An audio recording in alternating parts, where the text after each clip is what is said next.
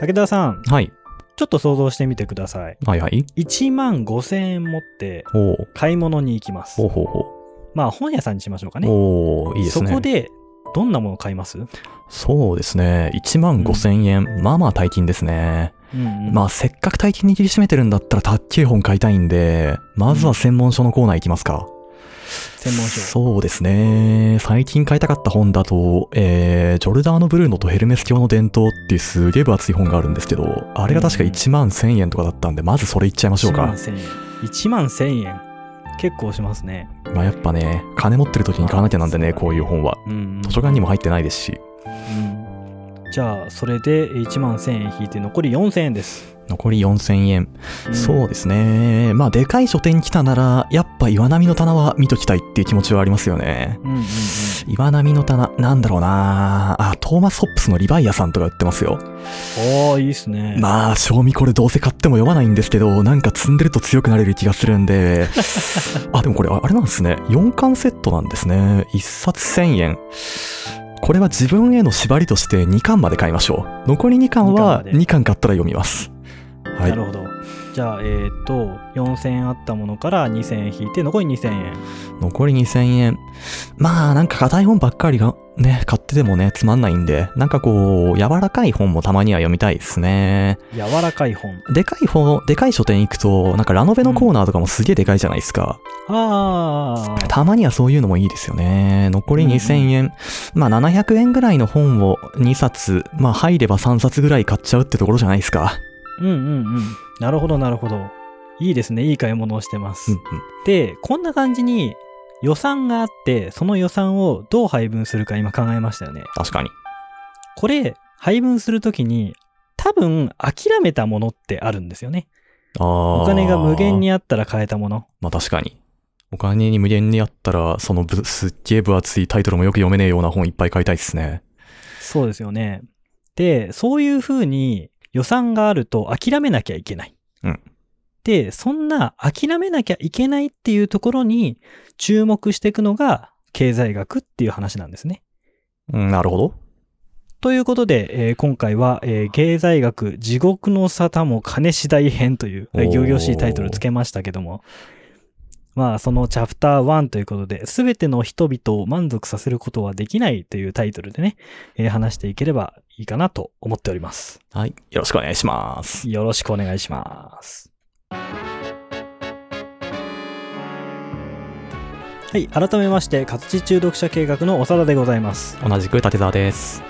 はい、今回からですね、えー、長田会ということで、地獄の沙汰も金次第編を始めていくんですけど、うんまあ、これ、経済学についてやろうかなと思ってます。で、経済学の歴史をやっていきたいんですけど、そもそも経済学とか経済って何なのっていう話をしないことには話を進めることはできないなっていうふうに考えてます。なるほど。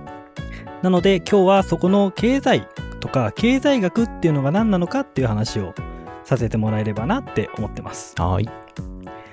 そもそも経済っていうものが何なのか。それは2つの意味があります。で、経済とかエコノミクスとかいう言葉がありますよね。うんうん。まあこれ英語と日本語ですけど、これら2つっていうのは本流が違うんですよ。ほう。まず、エコノミクスっていうのは日常生活で合理的な行動をとること。うんうんうん。で、これはオイコスノモスっていうギリシャ語が起源で家計の管理っていう意味があります。で個人の家計の管理を重視しているのでミクロ経済学にまあ近い概念と言えます。でもう一つ経済っていう言葉は、まあ、中国の古典で出てくる経世催民っていう言葉があって、この言葉から経と財を取り出して経済って呼んで世界を治め民を救済するっていう意味になってますうーん、なんかこっちの方がでかい視点なんですね。そうですこっちの方がでかい視点になってて国全体の利益を高めるっていうことを重視する。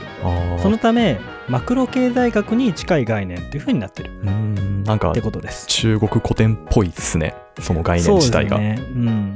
中国古典でやっぱりこう知識人が皇帝に対して助言をするときにいろんな例を出す。多分その中で出てくる、まあ、四字熟語なのかなって思ってます。そうですね。君子ってやつですね。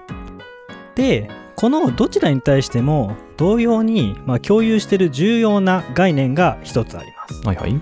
それを希少性っていう言葉で表してます。レアリティですか？レアリティですね。で希少性っていうのは資源には限りがあるってことなんです。ほう。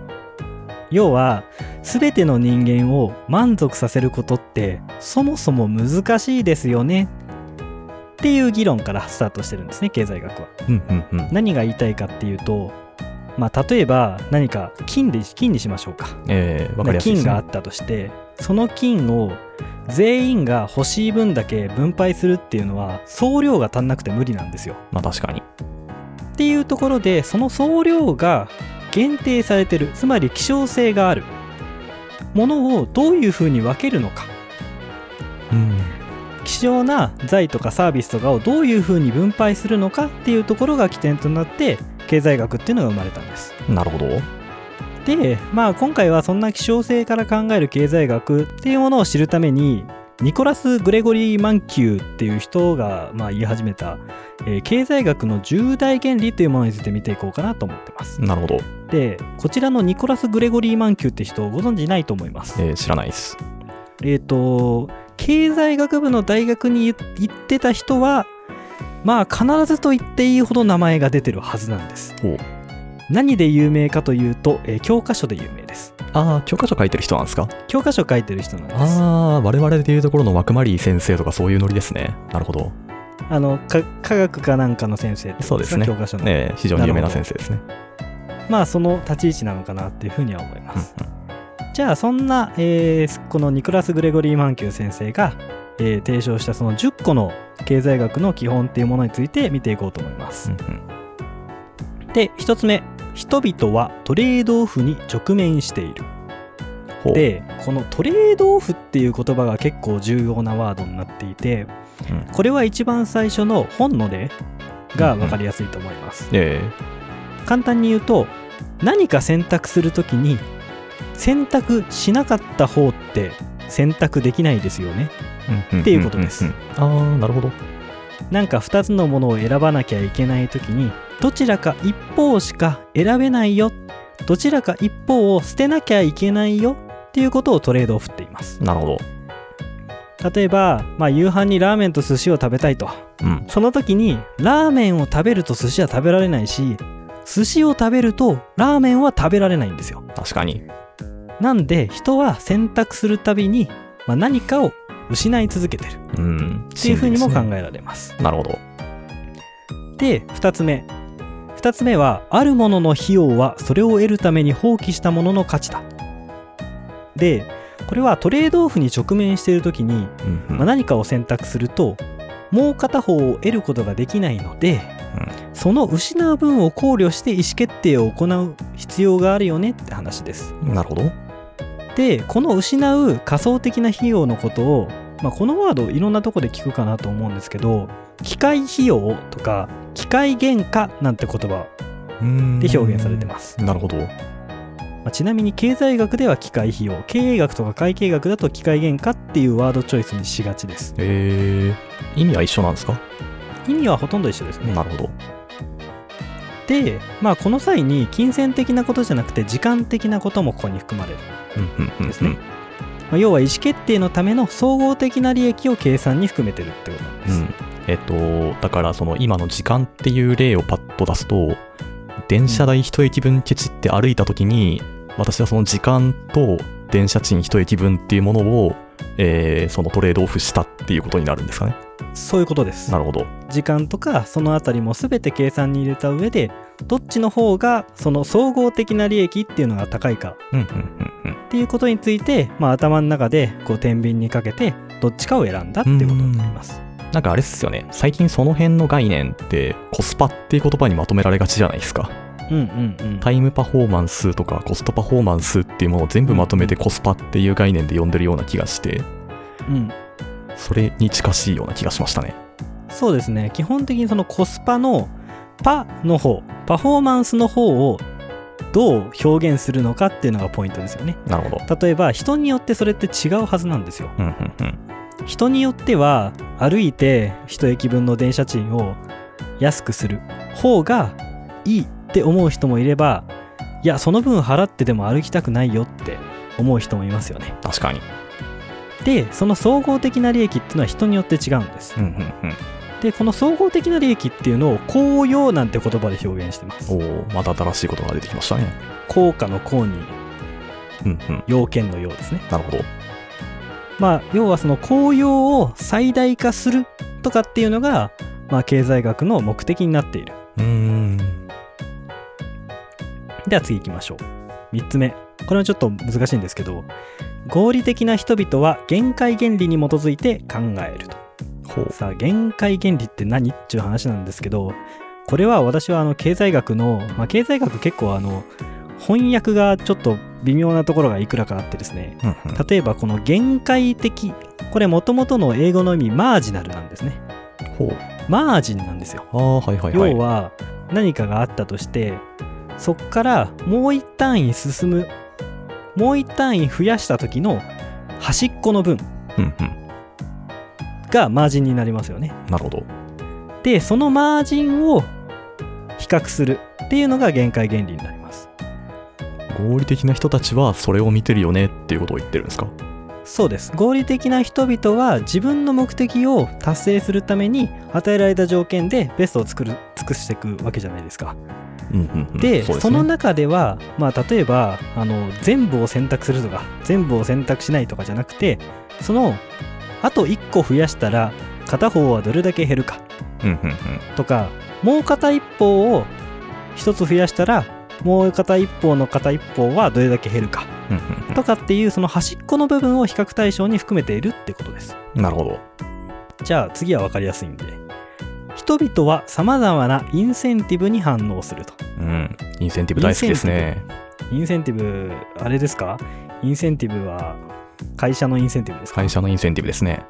会社のインセンティブあれですよね。その、何かをやるとお給料が増えますって話ですか？そうですね。お賃金とか評価とかボーナスとかが増えますね。うんうん。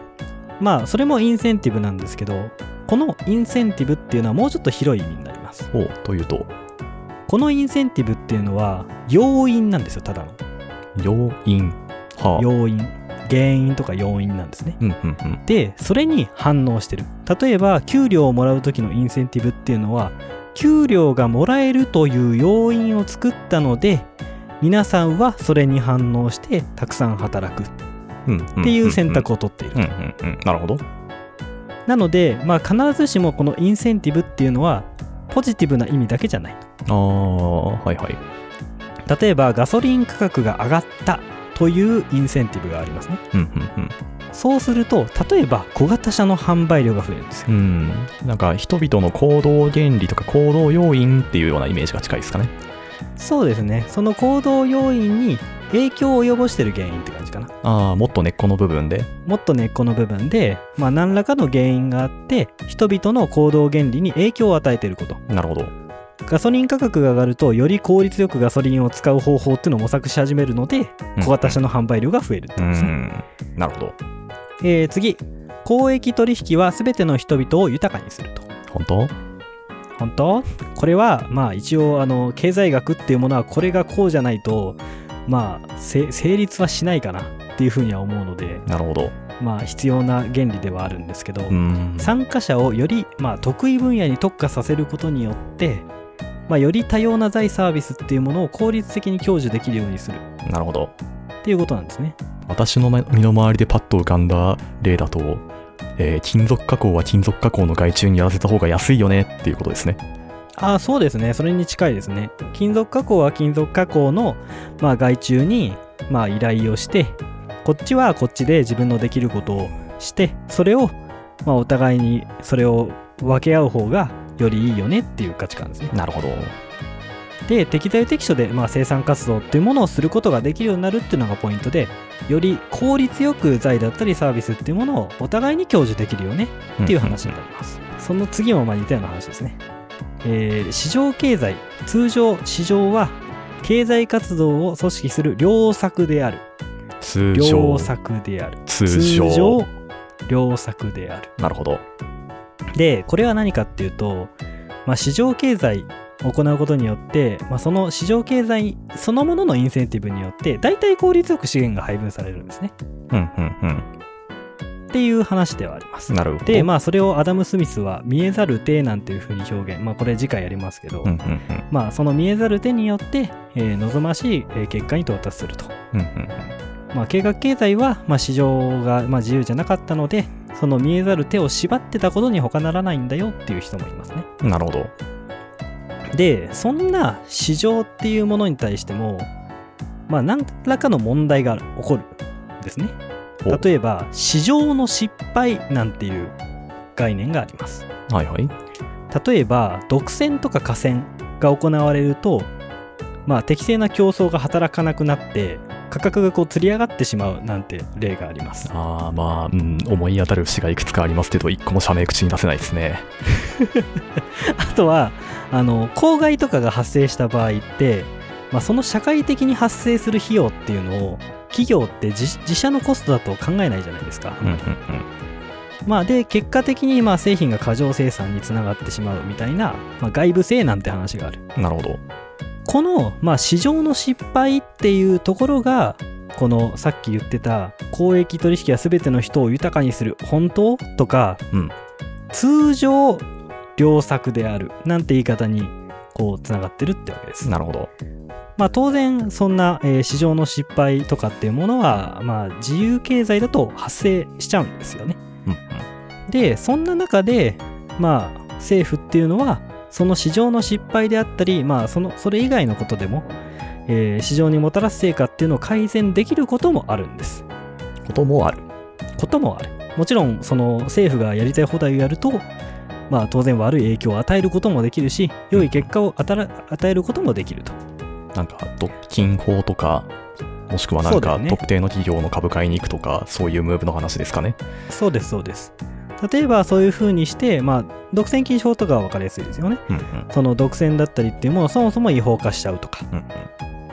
まあ、あとは税金をかけるっていうことでも実はそれ解消できたりするんですねなんかあの公害とかを出すとうんその分だけ税金がかかるみたいな、ああ、PFAS 規制とかそういう話ですね。そうそうそうそうそうそういうのでも、まあ、市場の成果っていうのを改善できる可能性があると、なるほど。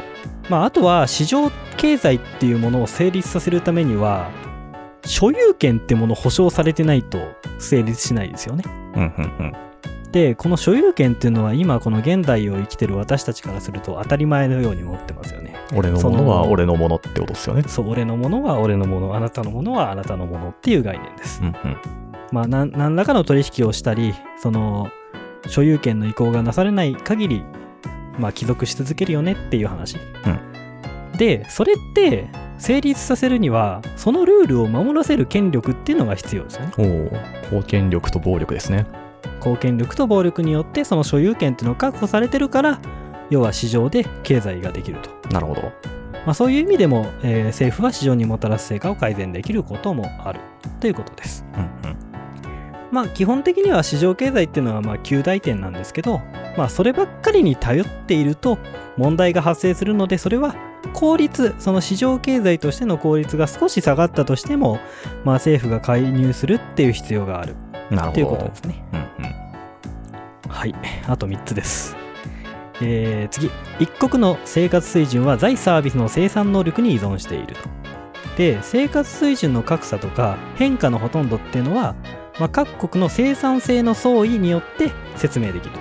うん要、は、まあ、生産設備とか人材が良くなれば良くなるほど、まあ、1単位時間あたりの生産量っていうのが多くなりますよね。確かに。で、それがそっくりそのまま生活水準っていうものに影響を与えているんだと。うん。そういうふうに、えー提唱してるってことです。うんうん。で、えー次。次はちょっと経路が変わりますね。政府は、政府が貨幣を流通させすぎると物価が上昇する。これは分かりやすいですよねう。ん。でもなんか、インフレです。急に具体的になりましたね。まあ、えっ、と、これは皆さんも、まあ、ご存知の方も多いと思うんですけど、政府がお金をすると、そのお金の価値が減少することによって相対的に物価が上昇するっていうことが起こります。ジンバブエドル的なやつですね。ジンバブエドル的なやつです。うんうん。貨幣の供給量がボワーって増えるとまあ、その貨幣の価値その希少性っていうものが一気に落ちてしまうので、まあ、相対的にそれと釣り合うものの価格っていうのが上昇していくっていう現象が起こります。なるほど。で、えー最後。これこれはちょっと難しいですね、えー社会はインフレと失業の短期的トレードオフに直面していると。でこれ何を言ってるのかっていうと、えー経済の貨幣量の増大っていうのは全体としての支出っていうのを刺激しますよね。要はそのお金が増えるとうんうん。お金を使おうって人も増えると。まあ、そうですね。そうですね。ると財サービスへの需要っていうものも上がりますよねまあ、そうですね。それがインフレですね。うん、でその高水準の需要によって企業は価格も引き上げていきますよねまあ、当然ですね。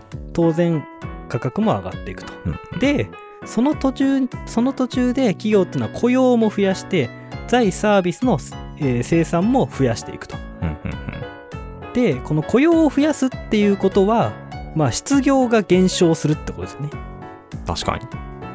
つまりインフレっていうのは雇用を促進して失業を減らすんです。なので失業を増やすか社会をインフレにするかっていうトレードオフに全体は直面しているよねってことですうーん。なるほど。インフレにさせると失業率は減るうん。ただインフレをこう抑え込もうとすると失業者が増えるうんうんうん。っていうところを、まあ、どういうふうにバランスを取るかっていうのが経済政策になってるとなるほど。とまあこんな感じのが、えー経済学うん。なんですけど、まあ話を聞いていて分かったと思う思いますけど若干やっぱりふわっとしてるんですよね概念がねまあ確かに。特に前半は抽象的な話が多かったように思いますね。なんでこの辺りをこう実は数式を使ってまあ細かく見ていったりモデルを使って分析しているケースっていうのは結構多いんですけど、まあ、そのモデルがそもそも正しいかどうかも実はその確かめるのが難しかったりするそんな学問になります。しあとはかなり公用っていう概念に規定されてるんですよ。さっき言ったその人々によって自分の利益何をまあいいと感じて何を悪いと感じるのかってことですよねうんうんでこの公用っていうのが考え方に依存している以上、まあ立場によっていろんな考えっていうのが生じるんですよああ、人にとってはただの紙切れなのに、人にとっては10万円の紙に見えるみたいなトレカで起きてる現象みたいな話ですかね。まあそれもそうですよね。まあそれはなんかあの客観的に価格が上がってるからあのなんていうの？ああ、えっと、じゃあ、もうちょいいい例を出すと、自宅にいる時の水一杯と砂漠で飲む水一杯とかって話ですか？ああそうですね。それもそうかもしれない。その状況によっても違うしうんうんまあその人だけでも一緒ですよね。うんうんうん。例えば化粧品を買って紅葉が高い人と、ん本を買って紅葉が高い人と、うんまあ、どっちも買っても紅葉が上がる人とどっちか買うと紅葉が下がる人みたいな。なるほど。いや俺本なんて興味ないしなとか化粧品なんて興味ないしなみたいなそんな人もいますよね当然ねまあ確かに。でまあそういう人がその紅葉っていうのは要は人がどう思うかなんで、まあ、いろんな意見があると、うんうんうん。まあ、なのでその立場によって考え方いろんな考え方っていうのが生じてるうーん。なので経済学者の意見っていうのはしばしば一致しないんですよなるほど。結局、主観的な感覚っていう部分に依存する部分が大きいっていう話ですか？そうです。まあ一応あの実証的な主張っていうのと規範的な主張っていうのに分けて考えるべきっていうふうにはなってます。まあ、一応その2つについて説明しておくと実証的な主張っていうのはまあ客観的なことですね、うん。まあ、社会がどういうふうになっているかについての主張、うん。これこれこういうことになっていますよっていう主張ですね、うんで規範的な主張っていうのもあって規範的な主張っていうのは社会がどうあるべきかについての主張になるとおお。なんか後者はイデオロギーっぽい匂いがしますね。でそのイデオロギーっていうものを完全に排除できないっていうところが経済学がこうこの学者の意見が一致しない理由になりあますあ、なるほど。まあ世界の仕組みに対して、まあ、見方がまあいろいろ分かれてると、うん。うんまあ、いろんなモデルがあったりいろんな分析手法があったりうん。でそれがその中でどれが妥当性を持っているかについて、まあ、意見っていうのは必ずしも一致しないと。なるほど。まあ経済学はかなり若い若い学問なので、うん。まあ発展途上の理論とかがかなり多いんですよ。うんうんうん。で、まあどれが妥当であって、どれを採択するべきかっていうのは、まだ全てが明るみになってるわけじゃないってことですね。なるほど。まあ、えっ、と、一つ具体例を出すと、まあ、武田さん1000万円の収入を持っているとします。おお、すげえ。で、そのうち10%に当たる100万円の税金を納めてます。まあ、持ってかれますね。で、長田。長田は200万円しか収入がない。うんでも、20%に当たる40万円の税金を払ってます。うん税金払いすぎてんのってどっちなんですか？って話なんですよ。まあ、これの、この例で見ると、まあ、長田の方が、まあ、税金払ってる感じしますけど、まあ確かに。まあ、総量で考えたら竹澤さんの方が2倍以上払ってるんですよ。まあそうですね。これがまあもし1000万だとちょっとピンとこないですけど、1億だったら1000万ってことですからね。1億だったら10%に当たる1000万の税金を払ってるとうん。うんどっちの方が払いすぎてるんだっていうのが、まあこれは結論出ないですよね。うんうん。うん、確かに。っていう、まあこういう話が経済学の、まあ、学者の中で一致しない部分っていうのになります。なるほど。まあ大体ね、こんなことを考えていくっていうのが、まあ経済学になります。うんうんで、まあ次回からはね、あの、その昔の経済学者から順番にその歴史的な側面っていうのも含めて、まあ探っていこうかなというふうに思っております。はい。お願いします。我々が論じている経済っていうのは比較的新しい学問と言えます。太陽系の中心が地球から太陽に転換された時ですら、まだその芽を出していませんでした。それから100年ほど経過し、西洋の絶対主義の時代、政府では公益を保護すべきか、それともレッセフェール、自由放任にすべきかの議論が起こります。その議論は今でも続けられていますが、一旦ある男が一つの結論を出しました。見えざる手。神の見えざる手によって市場は個人の利己的な追求によって最大利益に達する。そう語った男の名はアダム・スミス。彼が経済学という新しい学問の幕を切って落としたのです。はい。というわけで、まあ、次回おさだ会はアダム・スミスについてやりたいなというふうに思っております。さすがに私も聞いたことありますよ。まあ有名ですよね。か 神の見えざる手つって結構こうキャッチーですもんね。まあ確かに。まあかつ概念も比較的高校生ぐらいでも理解しやすい話をしてますしね。